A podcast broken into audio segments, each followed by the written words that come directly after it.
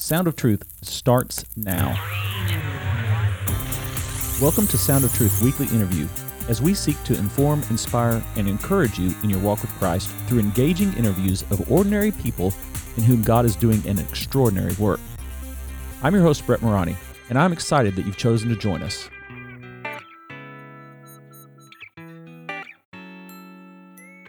I'm excited to have my friend Brandon West on Sound of Truth Weekly Interview. Brandon lives in Gainesville, Florida. He and I met, oh, I don't know, seems like 10 years ago, probably. Been about a decade now. Uh, and he and Shelly have been married for 15 years. They have two boys, ages 13 and 10. He is the founder and owner of Phos Creative, started in 2013, originally as West Designs. When I met Brandon, he was the worship pastor at a sister church that we had helped get started. I actually met him before they made that transition to uh, their ministry to transition to become a part of our network of churches, kind of hopefully help them along in that process as uh, the closest church in that network to them.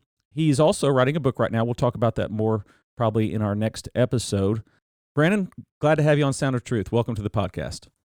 Brett, what's up, man? A lot of years in the making here. Friendship for a long time, man. Excited to be with you and spending some time together.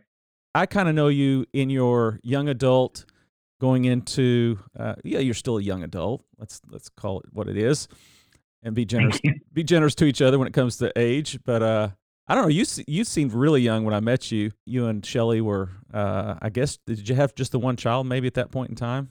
The uh, the words that are coming to mind are Hamilton, uh, young, scrappy, and hungry. That's, that's that's what I was like when you met me. Okay, that sounds good. That sounds good. So you were in worship leadership. You still have been leading in worship various capacities until very recently. I believe that's coming. That chapter's coming to a temporary pause. Perhaps is the best way to put that but you started this company, which is web design. Is that correct? Exactly. Yeah. We, we, we, say about ourselves that we're a strategic digital marketing agency. It's interesting that you know me both in this context and in the church context because the journey I've been on for the past two and a half years is trying to figure out how God's weaving these two things together. And I see these two red threads that are being woven through my life. One of them is the ministry that I've been a part of for the past 18 years. And now for the past eight and a half years, Phos has been that other thread. Entrepreneurial adventure plus pastoral ministry leads me to uh, a new calling in life. That's wonderful. I, I can't wait to talk to you more about that again. I think we're going to save that for epi- the second episode we have you on, which will be next week. And um, but what I'd like to do right now is hear your story. This is one of the things we do with our guests on Sound of Truth weekly interviews. We ask you to tell your testimony, not just zeroing in on your conversion, but we do want to have an emphasis on that, but we want to hear your whole whole story, your whole life story. If you're to sit down and just say, "Hey, who's Brandon West? Where are you from? What was it like growing up? How did you come to faith in Jesus Christ? At what point in your journey did that occur? What's your life been like since then?" So, yeah, I think the beauty of of every testimony is that they're all uh, identical and they're all completely unique at the exact same time. I remember I was applying for a teaching position once at a Christian church and or a Christian school, and they asked me, "Tell me your testimony," and I just literally quoted Titus three. I said, "I, I once was hated by others and hating others, and then the kindness of God appeared and rescued me." Mm. I was raised in somewhat of, of your traditional Christian home. My dad would send me to church camps over the summer my mom and I were in the C and E club. I have a sister as well, and so uh, divorced marriages in our family, and so my mom, my sister, and I would kind of be on the C and E club, the Christmas and Easter club, and attend some Catholic church sometimes, attend some Presbyterian church sometimes, but really wasn't a part of like who we were. wasn't really a part of the way we lived life. wasn't really a part of our our daily. now, where was this out, Brandon? Was this in Gainesville or? So I spent most of my life growing up in Orlando, actually, Long okay. Longwood Springs, Florida. My mom had a serious back injury when I was young in life, so we moved up to Illinois, and we spent several years in Illinois uh, with her mom while she recovered, and then we moved back down here to Florida. What, what part of Illinois? Because that's where I was raised. Oh, really? Mm-hmm. Uh, a very small town that we lived in called Grayslake. Grayslake, up near Chicago. Yep, a lot of my family's from Chicago. Most of my family grew up in Rockford, Illinois. That's where my father and my mother met as well. Okay. Yeah. So a couple different states that we've lived in. My dad spent a few years out in Colorado as well, and it was actually over a summer retreat in Colorado when we were going to spend my sister and I spent time with my father in Colorado, where he sent us to this Christian camp. Super cool, lots of zip lines and rock climbing and music nights and all that kind of stuff. Uh, the camp was called Camp Idra Haji, stood for I'd rather have Jesus. And I'll just say, as a branding agency, okay, look, man, the people from the 80s, those were brilliant brand strategists. okay. Camp Id-Ra-Ha-Je, um, met a man there um, who just loved the Lord, man, walked closely with Jesus. There was this kindness and this, this joy and gentleness about him that was just infectious, infectious. And I saw in him something that I wanted. And what the Lord began to show me was he he wasn't just some super Christian. He was a Christian, and I was not a Christian. And so, having grown, you would ask me, "Are you a Christian?" Yeah, of course I am. Of course I am. But seeing in another man something that um, I admired and looked up to so much was the thing that really God used to to convict me and say, "You haven't yet surrendered your life to me." So at the time, I was reading through "The Purpose Driven Life" by Rick Warren, and God used that to help me surrender my life to Christ. Awesome. How old were you? I would have been about 15, 16. So I think um, one of the one of the activities that Rick uh, suggested that somebody do is to write a letter of surrender to the Lord. And so I remember 15, 16 would have been probably going into my junior year. I just remember sit down, sitting down and writing this letter, like Jesus, like I don't know what this is about, but like I, I want your life for me from now on, not just my life. And I think that's when, when I saw some things start changing in my heart, changing in my life. I saw the things that I once loved, all of a sudden I didn't enjoy anymore, and the things I didn't enjoy, like reading the Bible or praying uh, began to be things that I, I, wanted to do more with my life. That's fa- fabulous. Not too long ago, I heard a pastor say that a friend of his described to him in his conversion, saying, I knew I was saved because Jesus changed, changed my wanter. Mm, that's wow. super consistent what I felt. It's interesting because it was during the same period of time that I met my high school sweetheart. Um, Shelly and I met during this this season of my high school career, and um, she got to see somewhat of the old Brandon because I had only been a Christian probably for a few months when she met me, and so there was a lot of still um, things in my life that I would be embarrassed to to, to share and talk about now. Um, and we got to know each other. I grew I grew very very quickly. Began to be a part of some discipleship programs and pastoral training programs, and I'm like, I want other people to have this, and I want to do this in the church. And because I was in a gigantic mega church in Orlando, I was basically one of the few people in the church who was actually reading our Bible. And so I would read my Bible and say, like, man, this is like not exactly what I'm getting taught in this church. And so I'm doing a lot of study and getting introduced to amazing people like John Piper and John MacArthur and Jonathan Edwards and R.C. Sproul. And I'm just like reading this deep material early in my walk with Christ. And um, growing quickly. And of course, that's what uh, drew Shelley and I really close together. And this moment to say, like, hey, maybe maybe there's like a different way of like pursuing relationships that would actually honor Christ and honor one another and help us pursue holiness. And so we moved up here to the University of Florida. Our parents bought us two condos. Um, and so after our first year, 19 years old, we got married, moved in with one another, and we're married at 19 years old. By 21, we had our first kid. Uh, and by 26, I started the agency. Wow. Wow. You did a lot quickly comparatively to most people these days, it seems. You know, I'm finding that we experienced life really, really quickly. My wife's mother uh, died when she was only 54 years old of rectal cancer. Um, and it was right when I started the, the agency. So I would have been 26 when she passed away. And uh, I'm just realizing like God was God was like breaking our legs quickly in life and bringing us through these really hard things that most people don't like marriage, like having kids, like death of parents, like death of family members, and and I think what what the Lord did with all that is just mature us very very quickly. Um, the start of the agency is actually quite surrounded by that that similar story. When I graduated from the University of Florida with a degree in classical studies, I was told that with a classical studies degree, I could either go teach other people what I just learned, or I could manage a Barnes and Noble. Those were my two options.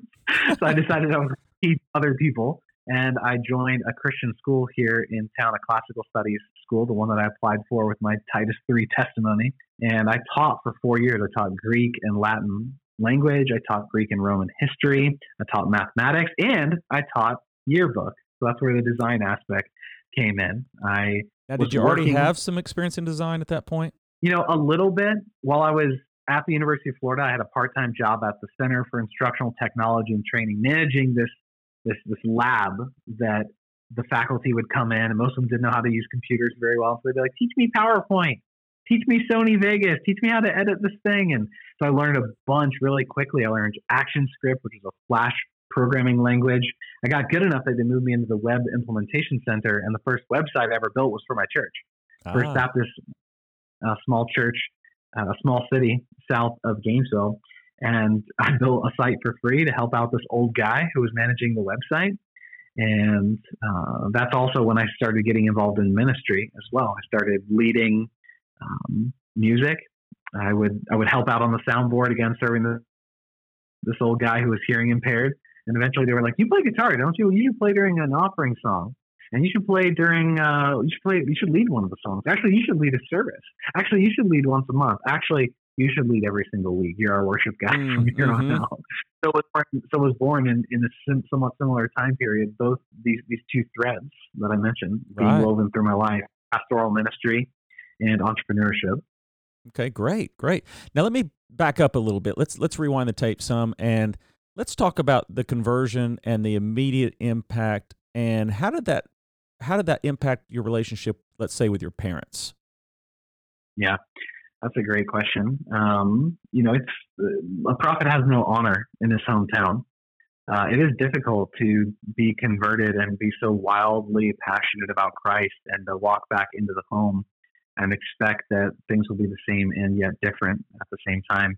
I know one of the big mistakes I made early on in my walk with Christ was I was so passionate about my family coming to know Jesus. I wrote this 16 page letter um, just basically telling my whole family that they were not Christians, uh, even though they thought they were. And I attached in it uh, one of the viral sermons on the internet um, by Paul Washer called "The Shocking Youth Message." I'm, um, I'm familiar with that one. Yes, I think a lot of people are. It's like millions and millions of views, right? Yeah, it's it's it is a truly viral sermon. It is um, it is intense, and unfortunately, what that did was immediately splinter most of my relationships with my family, mm-hmm. and uh, struggle since then to to rebuild some of those relationships and communicate love. Um, it's yeah, fascinating was, how we we we're so zealous so often so early about the things we learn, but we don't temper that with patience and grace and uh, humility at the appropriate levels to be able to help us to understand the timing and letting the Holy Spirit do work rather than us. I think I think what we expect is what I just got, this person will get if I do the same thing that happened with me to them. And that's where we're we're basically just giving up on the Holy Spirit and understanding like God engages with people in different ways by different means. Again, back to this whole idea, our stories are all the same and our stories are all completely unique. Mm-hmm.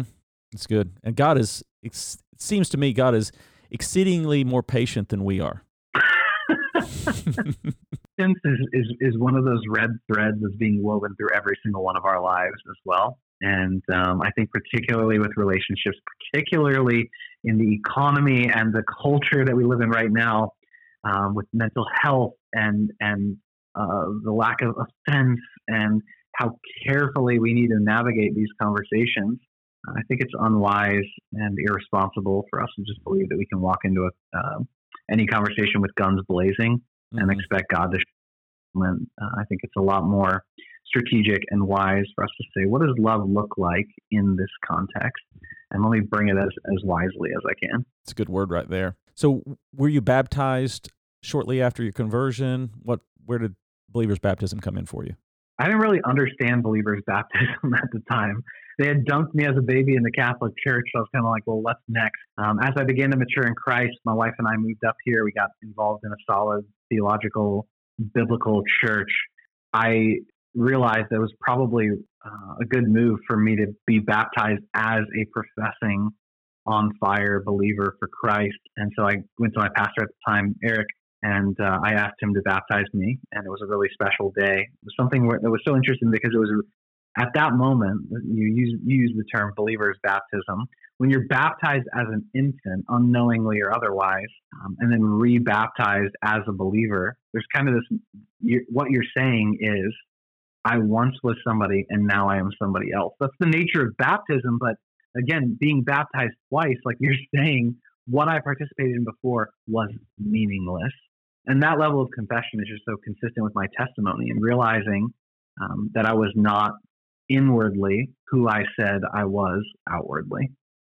It's been great having you share your testimony. Brandon, I'm going to ask you to join us again for another episode that we'll have next week on what God's been doing in your life in regard to your company and the calling you have on your life. Some people think, well, he was a worship pastor. Now he owns a company. He's no longer in ministry. That would be the terminology some people would use.